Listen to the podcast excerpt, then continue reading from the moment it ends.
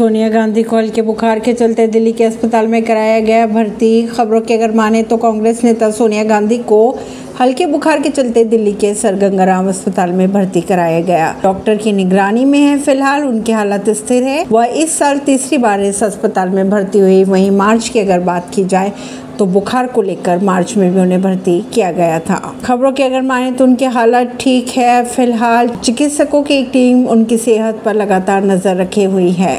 परवीन सिंह नई दिल्ली से।